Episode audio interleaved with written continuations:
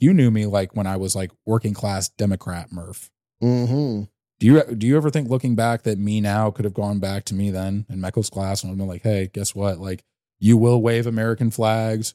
Absolutely not. You will say hell yeah, brother. no. You will You make would a have resented that and you would have fought with every fiber in your being to prove yourself completely wrong. Be Hmm. like, no, no, I wouldn't fucking do that. What I thought- about you. Oh my god.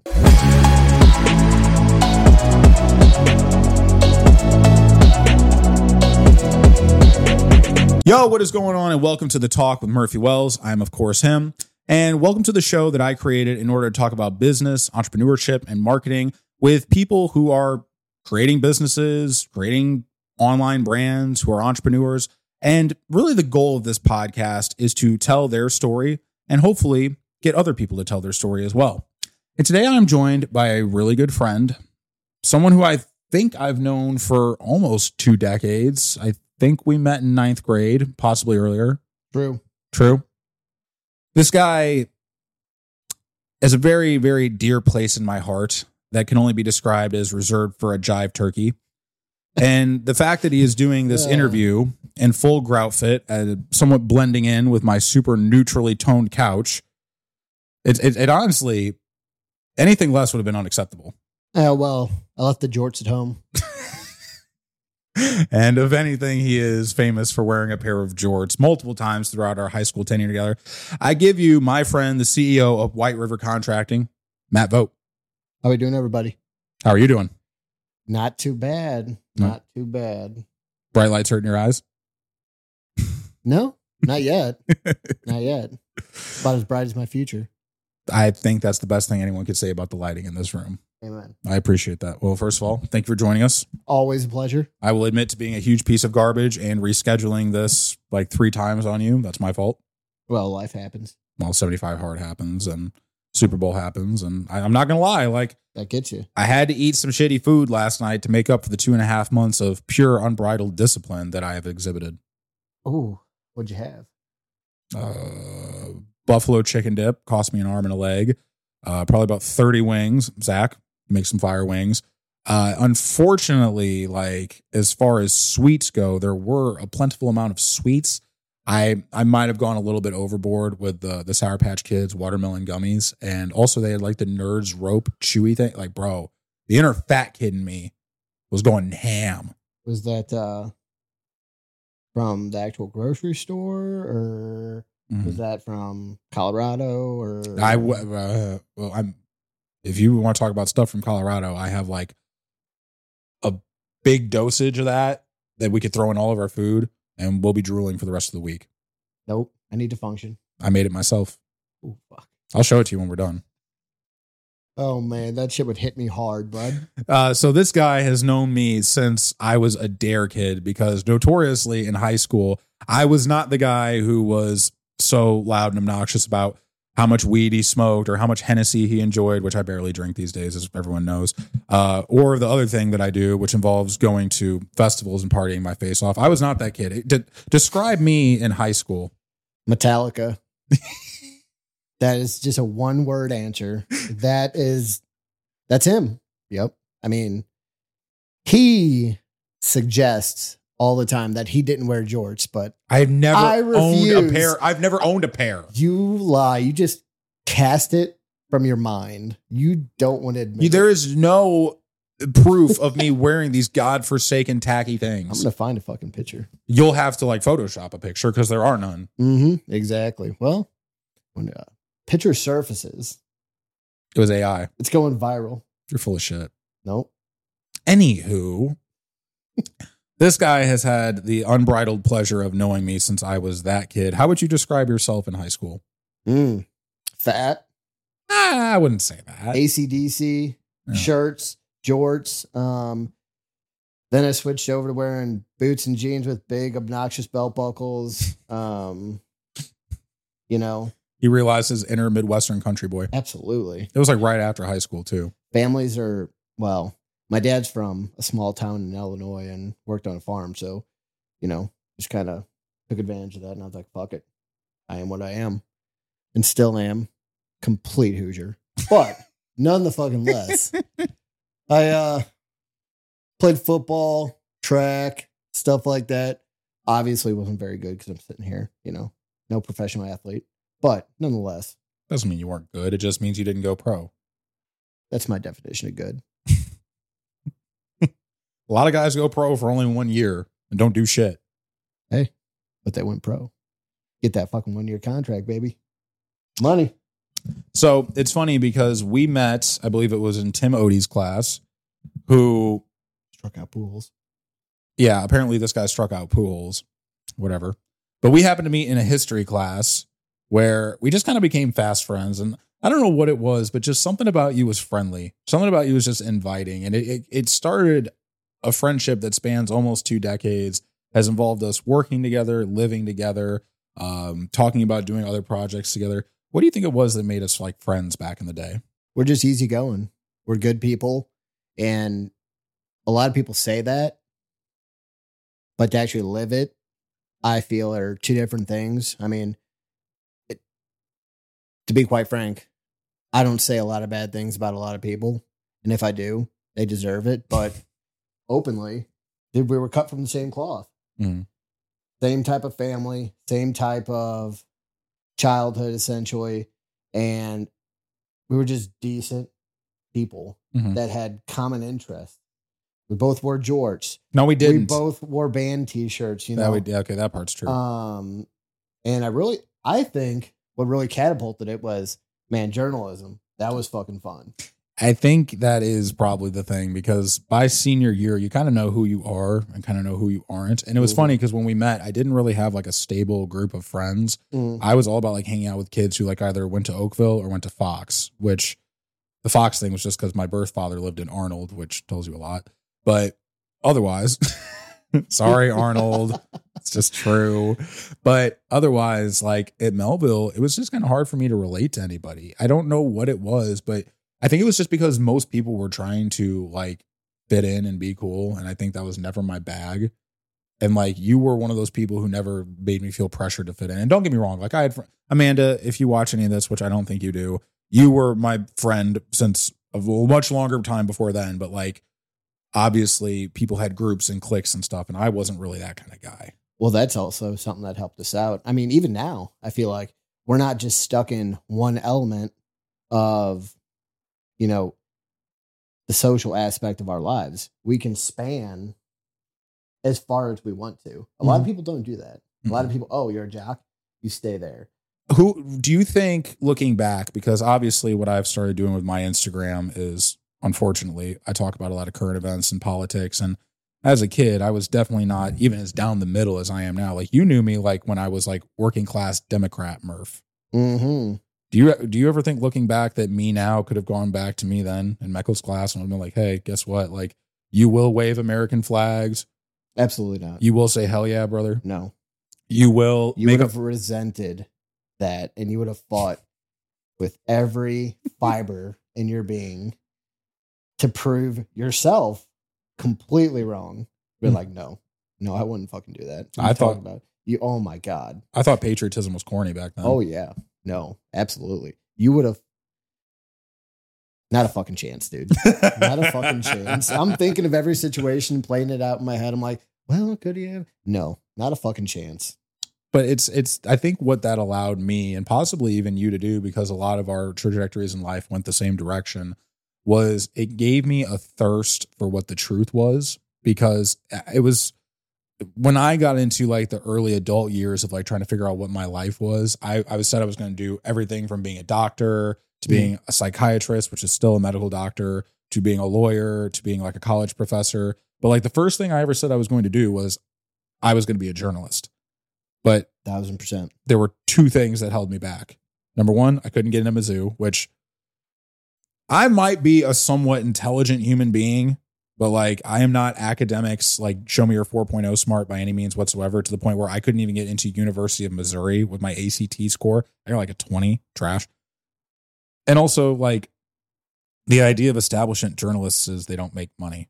And if you do, you have to sell out your soul to like the New York Times, Oh yeah. which I learned later on in life. I'm like, that's a lot of work to chase stories I don't care about. And now, obviously, I've done a lot of things with my own media, which in the podcast generation, hell yes. When you think about that time in journalism, specifically for you, how do you think that's impacted you today? Well, one specific example I did a story on spring break and it didn't get published.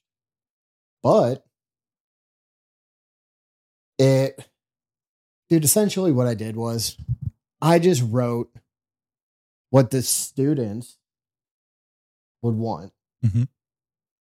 I was talking about praying to the porcelain god, us drinking. I, I didn't mention alcohol at all, but the way I phrased everything, everybody knew exactly what I was been talking about. And my teacher, Meckel, looked at me and she goes, No, we can't. I'm like, Is it not supposed to be about exactly what we're doing on spring break? Or do you just want me to publish something that's false? Or something that's politically correct? Yeah. They said no. I still have that. The pictures I sent you the other day, Mm. or Yeah, yeah, this, that story was in there. yeah. yeah. It was gold, dude. I still, I, it was such a good, true piece. Yeah, underage drinking on spring break coming out of high school. It fucking happens. Get over it, people. I wanted to fucking talk about it because that's the truth. Everyone was gonna have a shit storm, good time, right? Mhm. Fuck it. Why can't we talk? I get why we can't talk about it, but nonetheless, the fucking bomb story, and that just proved a point to me that I wasn't gonna be able to follow rules, man. it, it's funny because like they they would tell you like the stuff that you would like get sent home from school for or you would get suspended for and people still do it like if you bring to, if you bring any kind of tobacco product or nicotine product onto school property you're getting you're getting ISS for 2 weeks well Mhm. little do they know everyone wanted to go to ISS Exactly. I never got one I never got an ISS and I wish I would have but well, yeah, you were a fucking goody two shoe. I was a goody two shoes, but at the same time, like all your rules never mattered in Mehlville because there would still be people who would be smoking cigarettes in the stalls of the boys' room upstairs that didn't have fucking doors. Like no one was scared to get in trouble at Great Mehlville. song. Great song. I'm glad that's what you got out of it. Amen. fuck the government. Fuck the establishment. Truth. Motley Crue. Yeah. I will say this though. It uh, looking back, it kind of like the indoctrination of public schools. It was funny because like in some of our history classes, we got a little older. I think like it was our junior class. They started like turning us on to the news. Remember what they would turn us on to? No. They turn on CNN student Oh, news with yeah, Carl right. Azuz. Yeah, you're right. You remember Carl Damn. Azuz? Jesus Christ, I forgot about that. Holy shit. You damn kids. it kind of bothers me in retrospect because as we got older, we learned just how much of a lie, especially biased news like CNN is. And for those of you who listen to this podcast and you want to get something for the business and the entrepreneurship side, you have to realize that like a lot of my views were skewed by entrepreneurship. That like, guess what? A lot of the narrative that pumps through the legacy media is not necessarily friendly to those who want to do small business Facts. but we have to go a little bit deeper in time to where our stories divert to where they eventually got back together or come back together rather Yes. because from the time that i left st louis in 2013 to the time where i decided to move back in 2019 i went through the process of actually becoming the murph that everyone would know and some would love and some would fear and most would despise over that span of six years and you kind of had a bird's eye view from a ways away like you knew everything that was Mhm. going on with me Oh, yeah. what what what did you think of my journey as I started to party really hard and I got incredibly fat and obviously I I was partying with much harder stuff than beer, which is all I was doing when we left high school. What did you think about the transformation of Murph down the dark side of that time? Mm, I didn't see it coming. Um, I can say that the overall general thought I had was, well, this is going to end up real fucking bad. And that I just kind of left it at point blank that. And it, to your credit, here you are. Mhm. You turned it around. Not a lot of people fucking go that route and do a complete 360 and fucking hightail it back the other way.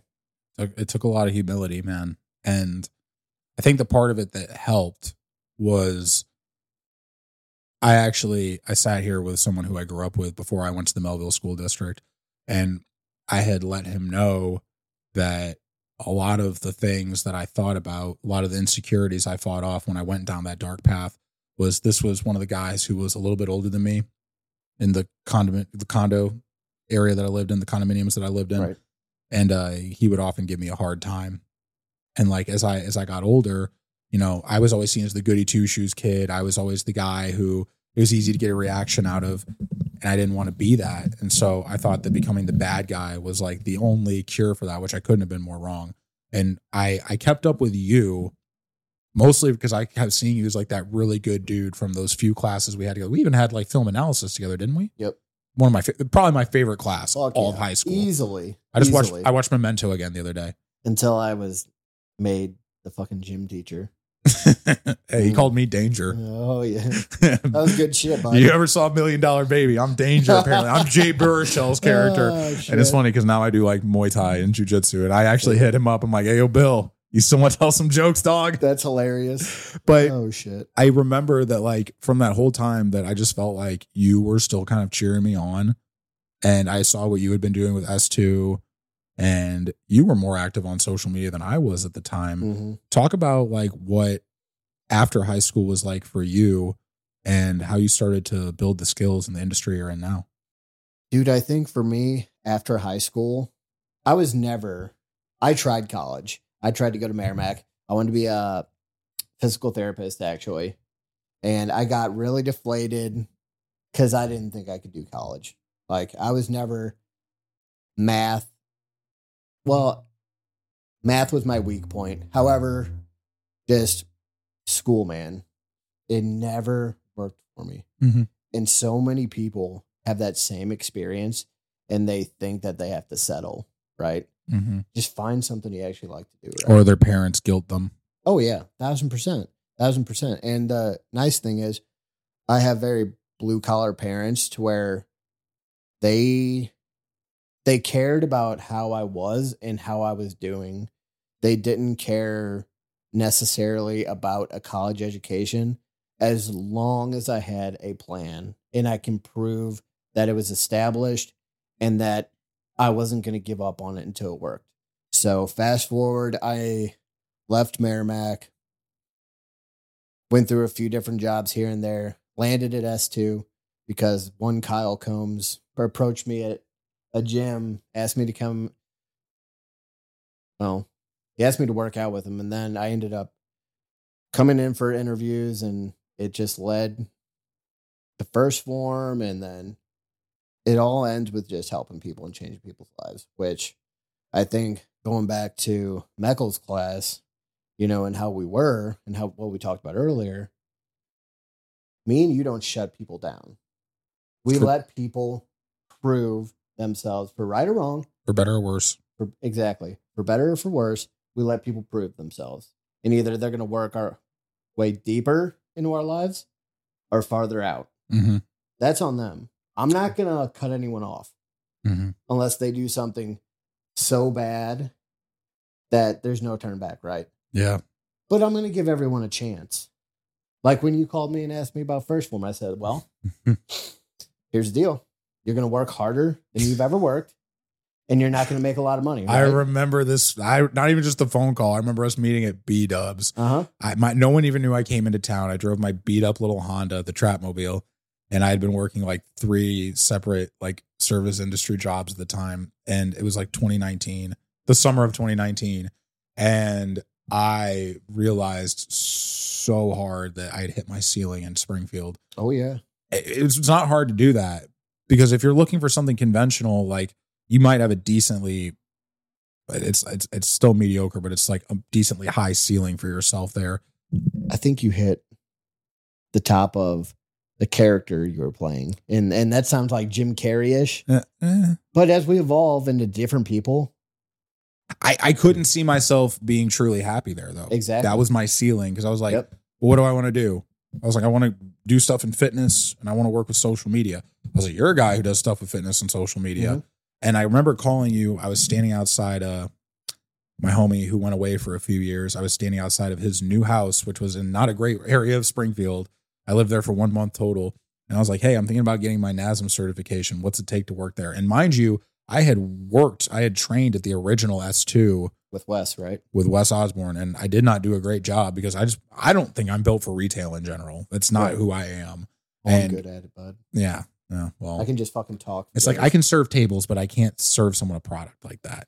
Weird. No, I think you can. I think it just has to be something. Not saying you didn't believe in the products, but it has to be more than just a product for you. Mhm. I think it has to be a mission statement and a belief that you can actually 100% get behind. And that's no fault of your own. Maybe it wasn't explained to you Mm. and given you properly, which isn't a knock on Wes. It's a knock on nobody, but there's a lot to work at that particular job. At that particular location, Yeah, you have to be 100% in which I was not. and it has to be given to you the proper way. No bones about it. You can't sugarcoat what the job is going to be. No. You're going to do A to get B to get C, right? Yep. And that's it. And everything has to be given 100% on both ends. And I think if it was given to you properly and you would have dialed it in, then there's no fucking doubt you could kill it. I mean, look what you did in the Legionnaire program, right? Yeah. But all the same, I, I you, the point you made about being all in is the real point of it. And I've talked to a lot of people who have come and go from those companies, and the ones who leave on good terms, they understand like if you didn't make the effort to meet them, what halfway is, you will not get what you want out of it. Whether you're a Legionnaire or a formal employee or a Mhm. remote employee, Oh, yeah. you also have to remember what they're bringing to the table at the halfway point is all this all these years of doing things the hard way, all the years of the blue collar spirit, which. I loved because again, I was still a little bit leftist when I moved back. And guys, there's nothing wrong with being a Democrat. There's nothing wrong with being a liberal.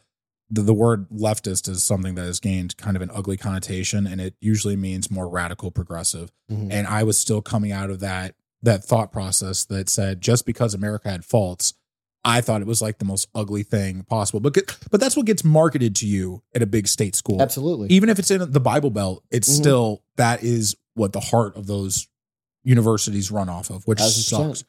And when I came back, it was like everything was different. It didn't matter what your degree was. It didn't matter that I was a convicted felon for drug possession. It didn't matter I only had like 200 bucks to my name. It didn't matter I was sleeping on my parents' floor. It didn't matter that I only got the job because I fucking knew you.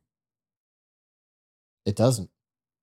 That was what was so great about learning about meritocracy and what working for Andy, I Mm-hmm. think, gave the both of us because you came from a situation where you had been working at the railroads, Mhm. which is incredibly blue collar, incredibly hard, backbreaking work. Yep. Talk about what that gave you. Honestly, the best thing I could take away from it is that holy shit, those guys that did it before us that actually built this country, even though they were slaves, right? Just to point out the obvious. However, it that is some grueling, grueling work.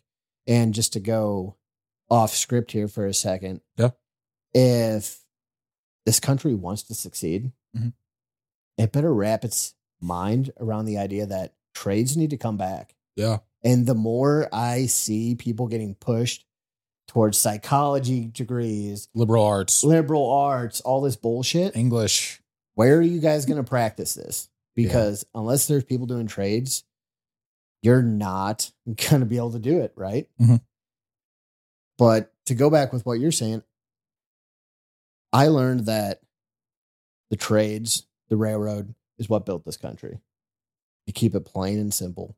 And without that, we wouldn't have a country. True. And more people shit on trades now more than ever. And unfortunately, it didn't work out for me. I mean, although I am doing contracting, the railroad didn't work out for me. Hmm. I really loved the idea of it until I figured out that I was going to have to spend so much time away from my family, my friends. Your body would take a beating. Oh, yeah. And it's not even so much that for me because I think that good, hard work is literally what helps us live longer. For better, or for worse, aching bones, aching muscles. But I know farmers in my family that are 90 plus years old that are still spry and just going, man. Yep. But I know other people who are in their 40s that can barely move, right? Nobody has a standard anymore. In my 30s, and I can barely move. yeah, fucking Muay Thai and all that shit. You do. But you know, that also fucking keeps you going. Yeah. Um, it's work I enjoy doing. Exactly. And but for the railroad, I think the when I realized I couldn't see my family when I wanted to, it just kind of stung. And not necessarily that I have to see him every day, because I don't see my family a lot. I don't do a lot with friends right now. I'm so locked in on my company and my future projects, but it's the convenience, man. It's the convenience of knowing they're right next door. I could be like, hey, Merv, having a shit day. You want to go get a beer? Yeah. You know what I mean? Situation like that. So I learned a lot of good things from the railroad, but all in in turn, I realized that uh I really want to fucking help people, man, which is honestly what led me to S2 after talking to Kyle. I could see how many lives I could fucking change. And when I realized that, and I actually felt that actually working in the store, that's some life changing stuff. Did you ever feel that when you were working at 1st Phorm? Uh, yeah, and it started in the warehouse because I, I you've known me for a long time, and Oh, if, yeah. if there's anyone who could sit there and co-sign, like, yeah, this one guy, this guy's one skill set is written and verbal communication. It was when they put me on solutions. so many people, like, the thing about solutions, it was like the intermediary between customer service and the warehouse. We were basically their feet on the ground, and also it allowed me to eh, really build a relationship with people like Cody as well True. the, the the part of it was like we would do little things just like send people like little which places like sweet sweetwater are doing now which is awesome and uh or streetwater i forget what it is but we would just send like a little video message saying hey it's so and so at 1st Phorm your package is on the way. You know we made sure to do everything especially right. The the fact is like people would send you like notes crying and i remember andy one day put uh on his story that there was a kid some some folks who were legionnaires and arte folk their, their kid had been sick and his name was mikey mikey likes star wars and i got in contact with him and uh, uh that next day i went out and bought him a little darth vader action figure and i sent it to him That that shit right there, dude. yeah and andy That's what makes a difference. andy pulled me aside he goes you did something for that kid didn't you i'm like you don't know that right. exa- You don't know- exactly. boy you don't know that and exactly. But the thing he he pulled me aside and he was like, he was just like, dude, you know, I know you're in the warehouse, you don't make a whole lot of money. We're making twelve dollars an hour, guys. Like what he said to me at this little meeting at B Dubs, I called you up one day. I'm like, yo, I'm about to get certified. And you, you took me through the phone call, but I met with you and you're like, all right, well, cool. Like, hey, and also, not only is this a job where you have to wake up at 4 a.m. to be there at 5 a.m. to work until 2 p.m. where you're only making $12 an hour. And like, it's really tough and it's really Oh, yeah. hard. Can't wait for Black Friday, which was one of the most grueling experiences of my life. And it was all that, but he was also like, hey, you know, like, I got a place where you can stay because I'm sure you don't want to stay with your folks that long. And it's going to be really cool. There's two other guys. Um, we're going to have a great time. And I was like, dude, this sounds like what I want, what I need, because I'd become so used to what my circumstances were in Springfield that anything sounded better. And I had Mhm. said for all six years of me living there, there is no fucking way I will move back to St. Louis.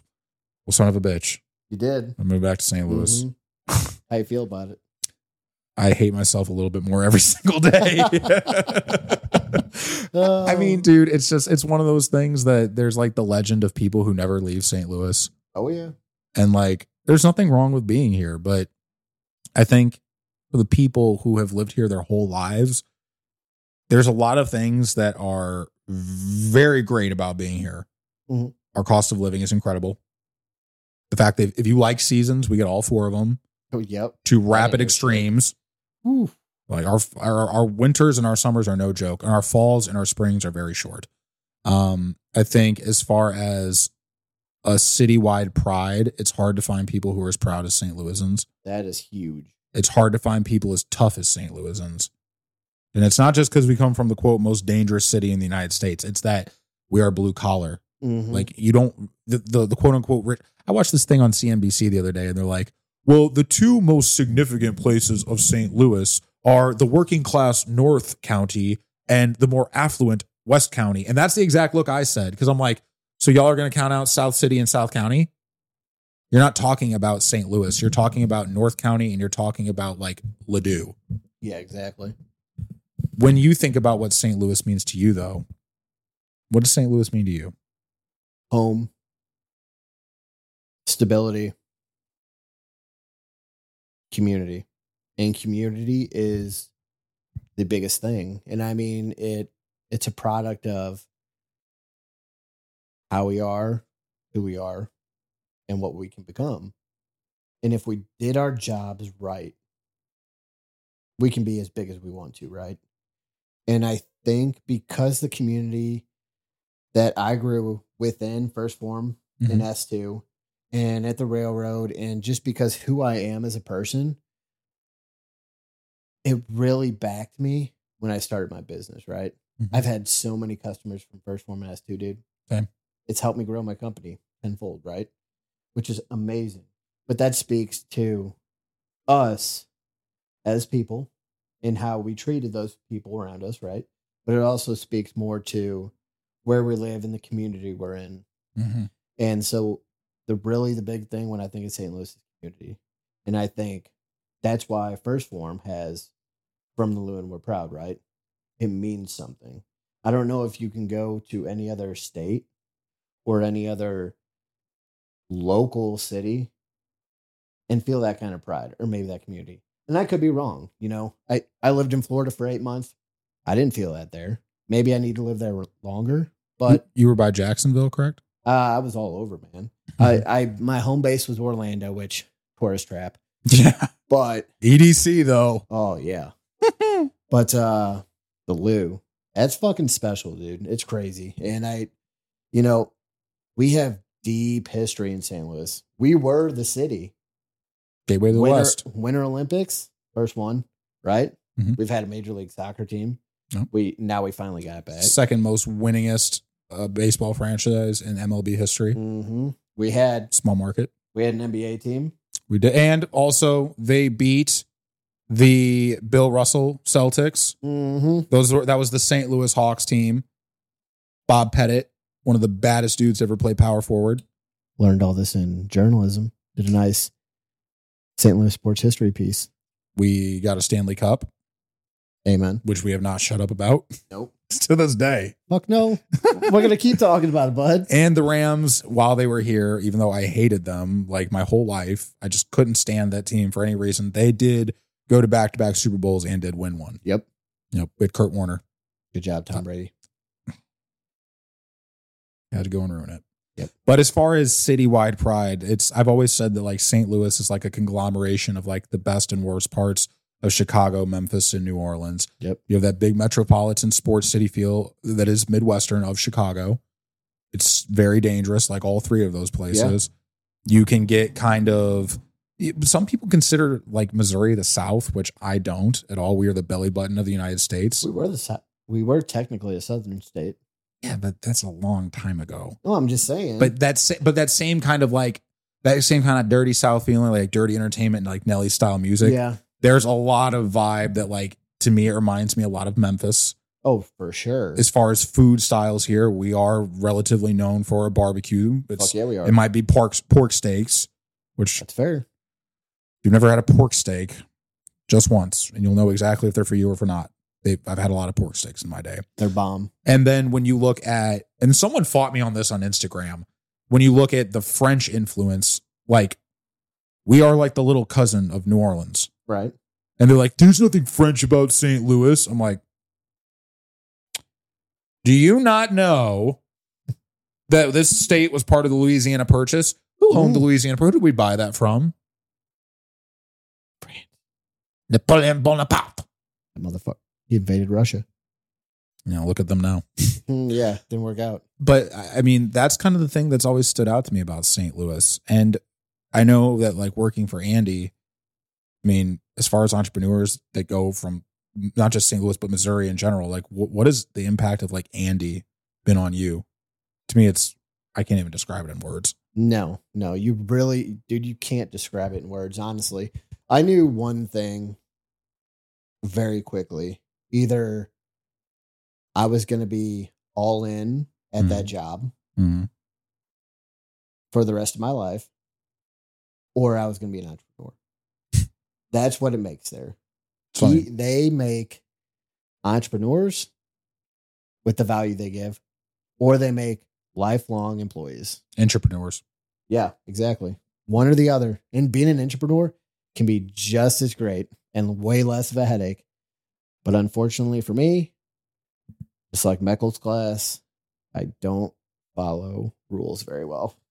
I don't even know if it's that you don't follow rules. I think it's you're like me, and it's like you have your mind made up about what you're gonna do. And even if you see the benefit of doing things other people's way, Mhm. you're like, I'm still the stubborn little shit who's gonna prove you wrong. Yeah, that's fair. That's exactly it. And it always works out in my favor most of the time. Sixty percent of the time, it works every time. You're damn right. Exactly. Fuck yeah. Sex Panther. Um, but dude, it what he gave me was absolutely unbelievable as far as a mindset, as far as knowledge.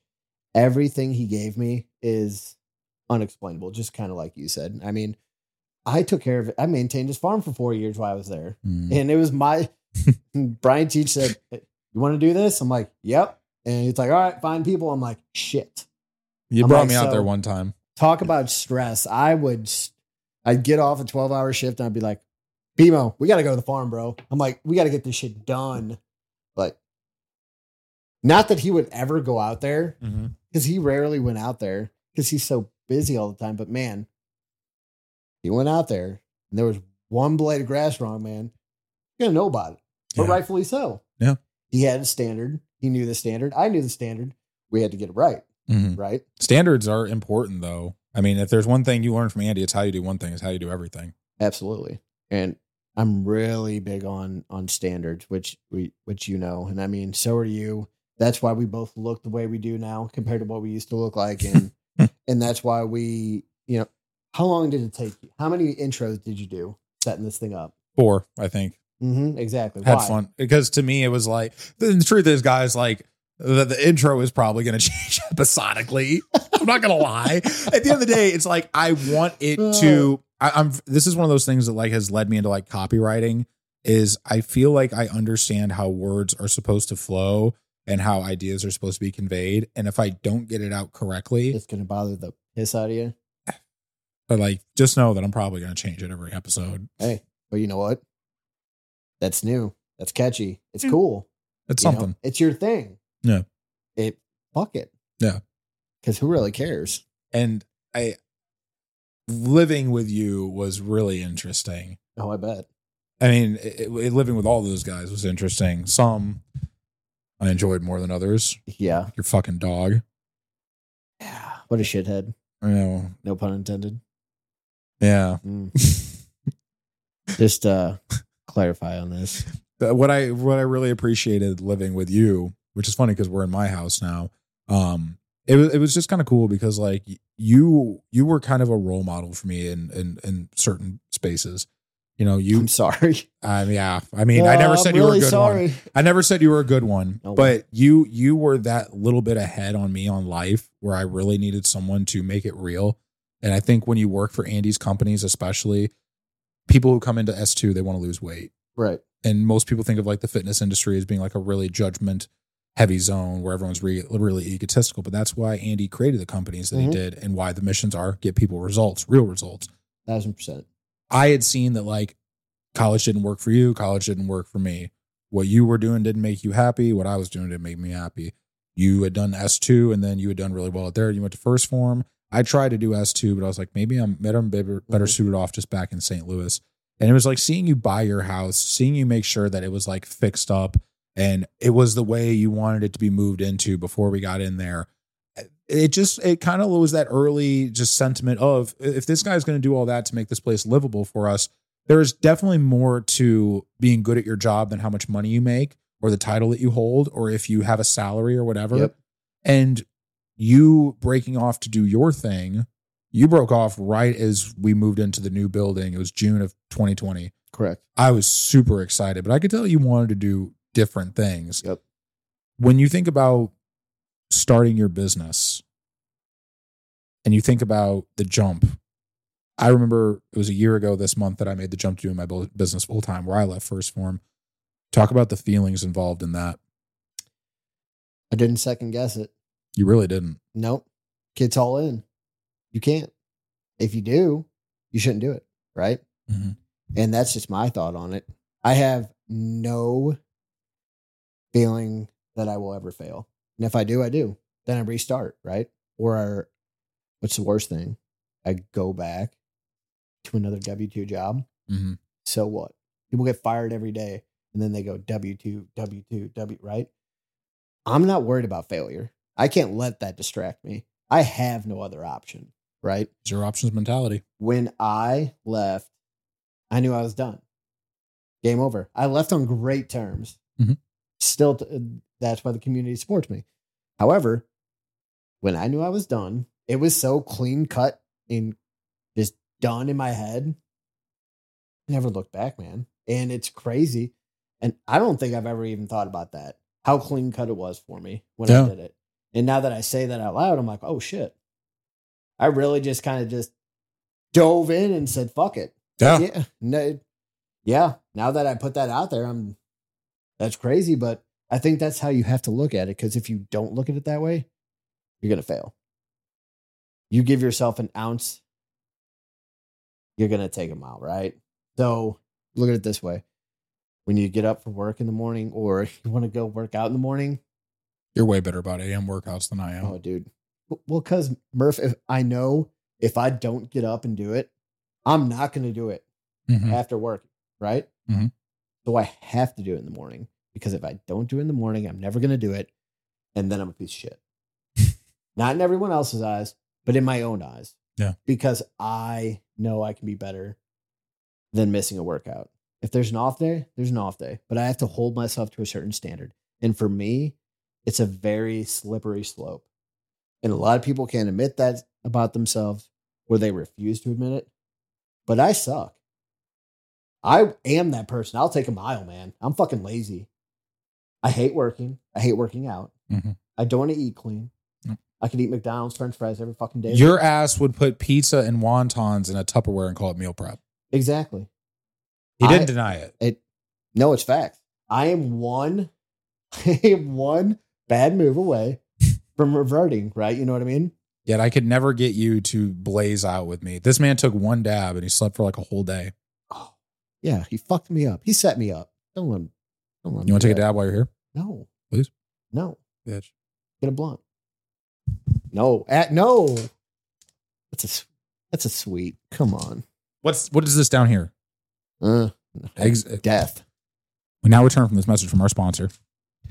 I'm just saying, you boys It's, stay uh, strapped. Next time. Next time. Yeah, that's been next time for five years, motherfucker. Yeah, well, that's true. Well, that's because you fucked me up that one time. Damn. and all that being said, all jokes aside, it's been it's been really cool to see because not only are you doing your thing, but T Swift or is it T Pain? Oh, T Pain. Just T Pain. a Pain. She's mm-hmm. doing her thing with the cookies. Yep. You've you brought me in to do, and this is before I had the equipment that I have now, but you brought me in to do some of your projects, White River. Mhm. When you think about the what you really what what is the next step of your business look like there? Like what is the next level for you on that? Because I think something that would be really cool. You asked me what I I think the future is of you and your trajectory. And I would love it to see you take your ingenuity for the blue collar arts, the trades, things like contracting, things like building things, being good with your hands, mechanically sound. I would love to see you influence the next generation, like the Zoomers and the Alphas, on how to mm-hmm. do that. But what is that next level for you? It's up in the air. Still to be determined? Yep. What would you Be- like it to be? All I care about is helping people. That's what I care about. If there's one thing that when people listen to this back, there's one thing they will figure out is that I just want to help people fucking win. That's it. You coming back to 1st Phorm? I don't give a shit what your fucking past was there. Come back. Come on. Here's here's what it's gonna be. Prove me right or prove me wrong, right? Come in, do the job. And you fucking catapulted your life. Taylor. She left fucking doing property management. Dude, this is her second company. Mhm. Killing it, right? I know so many people that are doing such great things. And I just want to see them all fucking win, man. That that's all I care about. Whether it's contracting, whether it's it, it could be so many things. I'm so drawn back towards fitness right now Mhm. And I want to get in that space again. I don't know how. I haven't made a decision on anything, but I, one thing I do know is my future is I want to figure out a way to wholeheartedly spread the good word and just help as many people as I can. Mhm. Whether that just be a nonchalant phone call, like this person stressing out and they want to call me, but like, I can help you do this, this, and this. What do you need? Like, and I'll help them. Mhm. Whatever, whatever it may be. I just want to freaking help people, man. I guess worth mentioning then is that before even my time at 1st Phorm, a big piece of you loving fitness is that you've actually competed in men's physique. Correct. You took first at Pink Muscle 2019, 2018. Uh, 18, I believe. How tough was that? It wasn't Simple? with the right mindset. Anything is simple. Challenging, yes, but when you have the right mindset, anything can seem simple, right? Mhm. and maybe I'm portraying it differently than how other people see it because everyone says it's such a burden. But when you're locked in on 75 hard, right? It's no option mentality, right? You're there. You're gonna you got to do this, this, and this. No ifs, ands, buts. That's Mhm. what I had to do for show prep. Yeah. I'm the one that put myself through it. And I remember specifically, I was working with, I think, Reed Glenzer, Rick Webb, Kyle, Adam Schaefer, and some of the other guys. We were all at the S2 South County location. And, you know, Rick Webb specifically, Dick Rick. he always gave me fucking shit for I said I was going to do a show. I said I was going to do Pink Muscle Fest. I didn't do it. Fast forward, he gets rehired, and I'm like, I'm going to do Pink Muscle Fest. And he's like, Yeah, I remember when you said that like five years ago, blah, blah, blah. I'm like, Okay, All right, thank Rick. now it's time for me to prove you wrong. Great guy, though. Oh, yeah, fucking love him. Amazing human being. Absolutely great. Shout out Jimmy Buffett. RIP.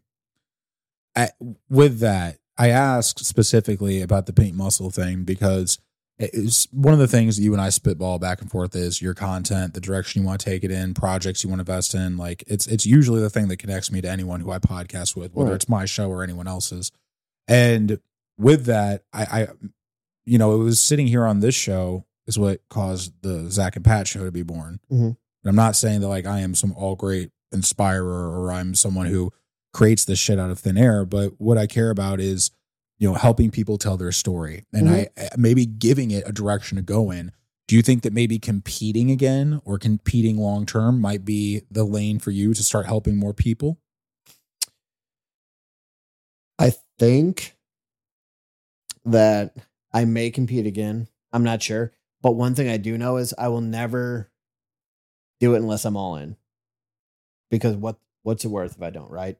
Same with somebody doing 75 hard. You know, I want to be, I will never say, hey, I'm just going to do it in half acid. It's either all or nothing. So I think I definitely will. And I want to record that journey as I go through that journey. And kudos to you for being able to do this. And you, Murph, you are an inspiration to people. Mm. You really are. And I mean, it, what you've went through and who you've become, you know, you say that I helped you, but you've also helped me tremendously. Hmm. You're helping build what I could become, right? That's huge. You're helping me see things that I can't see. And obviously, I value that because I'm blinded about what I can or can't do, right? Mhm. And so to have that at my side is tremendous. It's a tremendous value. And I think you supply that to a lot of people because I don't think a lot of people would even think about doing podcasts without you, your knowledge. I, and I learned it all on the spot. Like I'm not, I don't think I'm particularly great at much, and I've always been almost humble to a fault. Like there's the things that I know I'm good at. I'll outsmoke just about anybody. Willie Nelson. Uh, he's got time on his side, man. His lungs are probably like battle tested, but we'll see. But that aside, I, I mean, because the, the, the, and I appreciate that. It's good to know that I inspire people, but I've never wanted. That's not true. I've long since tried to abandon the idea of being this guy who just says things without the merits to back it up. And I think when I was in college, especially before I turned my life around, that's exactly who I Mhm. was. And like I told you, like I told the guy who I sat here with, and you watch this, Alex, I hope you're doing well. Um, I will always see myself as that really sensitive little kid who people made fun of, people fucked with, people got a rise out of. It's an insecurity of mine is feeling helpless. And whereas back in the day, I used to really focus on how can I selfishly make myself feel better. Get jacked like me. I'm just kidding. I'm not jacked. More importantly, I I just kind of want to be the hero of my own story, man. And you know, when I tell you things like let's podcast, the one thing I don't want anyone to do is just create a podcast for no good fucking reason. Because the only reason you want one is to say you have one. It's for your fucking Mhm. ego. Exactly. I bring you on and I want to have a good in-depth conversation with a good friend who I think has something to offer people who can even illuminate the things about me that maybe I'm scared to talk Mhm. about. And you know, you would ask me like, "Hey, where do you see my stuff going?" To even get asked that question by someone who has seen me throughout my whole life, it fills me with a lot of faith that I'm doing the right thing. That's because you've seen so much growth in me personally. Yeah. That you are one of the very few people that can see my traits, but the ebbs and flows of who I am and who I was. Mhm. And you have a better idea. Now, You say you're not qualified, but I'd say you're one of the more qualified because you've seen all the distinctions of me, right? Mhm. I think that makes you super qualified. But you continue on.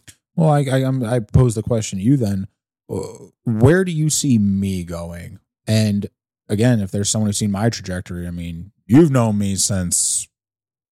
There, there's a change I've gone through that not many people go through, and that's how people address me. Oh, yeah. That's something that, That- took you a little while to get used to. I bet. But what do you think? I mean, and I think it's interesting to say because I, me and Zach sat here goes, "You think I should start a podcast?" I was like, "Yeah, you should." Well, we're about 20 episodes in now. Mhm. It's true. What do you think? For you? Sure. Oh, dude, it's easy. You're going to be a personality. I got multiple. As simple exactly. and that's the beauty of it. But seriously, that is your you are through and through a people person. You have the ability, love or hate, doesn't matter. A lot of hate. Throw that out the window, right? well, you used to be a liberal. You know, you fucking hated me at one point too, right? Yeah, you cocky pro-American But- dick, I know. God bless America. America. but it throw all the all that other bullshit out the fucking window and at your core you're a people person Mhm. you can dissect and reflect with a lot of different people and that's missing in america right now Yeah. if we got into a conversation in politics it would be pros cons not very much argument if any right Yeah, it's where's the middle ground? Where can we where can we say where Mhm. the plain hard facts? Why are you wrong? Why am I wrong? What, can What we could we swap agree on? opinions? Yeah. If we can, fuck yeah. Thanks for teaching me something new. People can't do that anymore, Mm. but you can. And with your platform, you're growing and how you are, who the fuck you are. But with that being said, with you holding your opinion, but still valuing others, that's the quality. Because a lot of people have a strong opinion, but they don't respect others. You are not like that. Mm. You get what I'm saying? Yeah. So you have your strong opinion, but you can still accept others if they prove a valid point. Yeah. That's what America needs. Mm. I like that. That's what society needs. If we had more of that, we wouldn't have any fucking issues. You know, this may be one thing that's bothered me, and I've heard a lot of black NFL coaches talk about this. A lot of people say, Oh, how do you feel being an Afri- African American head coach? This, that, and the other. They're like, How about it? I'm just a coach. I'm an American coach. Yeah. The media tries to portray it in the light of race. Not Every even- fucking time, dude. N- not even just guys like Mike Tomlin, yeah. like not even him, but like even sitting there on Oprah, Raven-Symoné. We grew up watching that. So Uh-huh, Raven, exactly. one of the best Disney Channel shows probably ever. Mm, I agree. And they were like talking about Raven's skin color as an American. She goes, instead of calling me like an African American, why don't you just call me an American? Mm-hmm. And I I watched this and I'm someone whom if you would have talked to us 15 years ago, my opinions would have been way different. Mm-hmm. I actually probably would have thought less of Raven-Symoné saying that. Exactly. And you grow up a little bit. And I, I mean, one of my fraternity brothers in Springfield, he's a Latino and he was one of the most conservative people I ever met in my life. And I think I said one of the worst things possible. I'm like, I, I, I don't understand how you can be a Latino and be a conservative. And I think, and in retrospect, that just hit me recently. I'm like, that was one of the most awful things I could have ever said. Mhm. It's that ability for me, and I'm definitely co signing what you said. It's that ability for me to see things as they are versus how I feel. Exactly. I don't think a lot of people are able to delineate between the two. No, and that's the fucking problem, dude. I feel as if I am good at that. We definitely know you're good at that. And to go back to what you said, that's what making you a personality and what you're doing as far as political events and just everyday topics like that. That's the beauty of it. Mhm. People vibe with that. More people are coming around to that. They need to. And that, well, more people like you are coming out about it, right? Milquetoast fence sitter, just a guy with a microphone on the internet. Amen. God bless. Me and Tim Pool. Which reminds me, Tim, I want to be on your show someday. I see you at all your live events in Miami. When are you going to come on my show? Probably never. what I wouldn't give. That's a guy who inspires me to do what I do. But Why? Um, because he is the the prototype of guy on internet with microphone who actually has the real life experience to comment on these things. Tim Pool was a guy who one of the first Vice News hires. It's funny because we were in journalism during the the the Wall Street occupier, the Mhm. Wall Street occupation. Okay, he was covering that, Oh, live streaming it in like 2010. damn. And like now this guy has his own independent media company, which is effectively like the most potential realized version of what I do with my business. Yeah. And so he sits down with awesome people all the time. I saw him live in Miami with Patrick Bet David, James O'Keefe III, and, and a few other really cool people, but it doesn't have to be anything complicated. It's just commenting on world events and just trying to be like honest about things. There's how people feel and there's how things are. And I that's something that Andy has given us in a very real dosage. Like Fuck yeah, dude. you can be pro American without being a concert without being a Republican is one of the coolest things I've ever heard. Hell yeah. Because I don't think either one of us would ever call himself a Republican. No. No. No. Pro American though. You know what I care about? Cheap taxes, Private property. private property, good economy. hmm America. America. Yep. I mean, Jesus, man. Freedom of speech. Uh-huh. well, yeah, absolutely. That goes without saying. I mean, I think, honestly, I think one of our biggest problems is age. Got some old motherfuckers in Congress. Yeah. How old were our founding fathers? Oh, uh, 20s? 20s, Yeah, exactly. early to mid 20s. A little reckless? Sure. Hell yes. But it created this, right? Yeah, we're doing a good job fucking it all up. Well, absolutely. We're doing our best, you and I. we are. We are. We're getting there. If you had a piece of advice for someone in your industry, no matter where they are, based on your experiences, based on some of the things you feel you've done right, what would that piece of advice be? Mm. A piece of advice from one big Jim Frisella. Answer your phone. Ooh. That's Ooh, that, I feel seen because my shit's always on do not disturb. Answer your phone. I get back to you quickly though. You do. You do. But when you're doing something, you're actually doing something. Most people, but as simple as that, I I don't This is why I don't have an Apple Watch. I don't do this shit. Hmm. Should be on do not disturb. That's How- all good. However, oh wow, Hmm. what a piece of shit I am. Hmm. Can't answer my phone That's right now. God I? testing you. That is God testing me. Son of a bitch. Ah, Well, is it a work thing? it's Jimmy Brockman. Oh, Jimmy, what's going on? Sorry, Jimmy. A little Hey. busy right now. How you doing, bud? But no, I mean, answer your phone. Charge a price that's fair Mm. And communicate well and stick to your plan. Also, never undercut your own abilities. Yeah, If you think you can, you can. I'm guilty of that. We all are.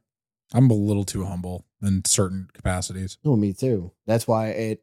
I often don't like talking about contracting, even though I've done it for five years. There's someone better than me, and I can name a tons of companies in St. Louis area that are better than me, but that's not a knock on my own abilities. It's being humble. Yeah, It's I mean, humility. so when you ask, "What's the future hold?" I don't know, but you know, it's it's going to be fun, and man, hmm. shout out K Build. Want to be like you? Yeah, they're doing some crazy shit. Yeah. Fuck yeah, they are, dude. It's like if you and I did the fusion dance, you get them. Whew. We're about the same height, about the same size. Yep. Yeah, that's all the qualifications to do the fusion dance. You have to be similar people. Goten and Trunks, Trunks make Gotenks. You don't know what I'm talking about, do you? No- oh, Dragon Ball Z. Yes. Yes, Thank okay. God. You just saved yourself a whole bunch of Yeah, just that's fair. flames that were about to come your way, bro. I do. Okay. Well, tis customary on my show before we get out of here. I always let my guest ask me a question, and it could be anything. It could be literally anything. It could be about business, it could be about entrepreneurship, it could be about my past, it could be about advice, it could be about politics and current events. This said, Matthew, what would you like to ask me? Hmm. Oh man, I could ask you a lot of shit, bud. What's your plan? Plan? Simple as that. Span of years or like the grand scheme of things? Simple as that. What's your plan? Take it whatever direction you want. Mm. Okay, I, th- I think this is. I think I'm going to keep it uh, broad and generalized. So, for me, I'm in a place where, in the last year of entrepreneurship, I've realized how much freedom I really have. It is amazing. It- Absolutely. it's so great. But I've also learned that much like through Andy's teaching, there's times to plant, there's times to harvest. Mhm. So I'm still in planting season right now. And the planting season protocol is cut expenses, pay back debts, and really start to move forward into a position where I have things that make me uncomfortable yet force me to grow. And so I've talked about on my YouTube channel for my 75 hard project, which I'll be commenting on. That's I, I finished the program, the 75 day portion, but as far as producing videos for it, daddy needs help that daddy doesn't have right now. Just saying. Uh, the thing that I want to do that I've mentioned before is that I really do want to move to Florida at some point. Hmm. I have a lot of friends in the West Palm Beach area. I love everything about it. It forces me to grow. It forces me to get uncomfortable. It is a place that I like how it's run. It is a place that does not have seasons. Uh, and as far as starting businesses, Fucking hot. it's I mean, you know me. I like I hate the cold. Yeah, I sure. love the hot. I always have. I would like to re- relocate down there and really start to build the next leg of my business Mhm. as far as helping people with media.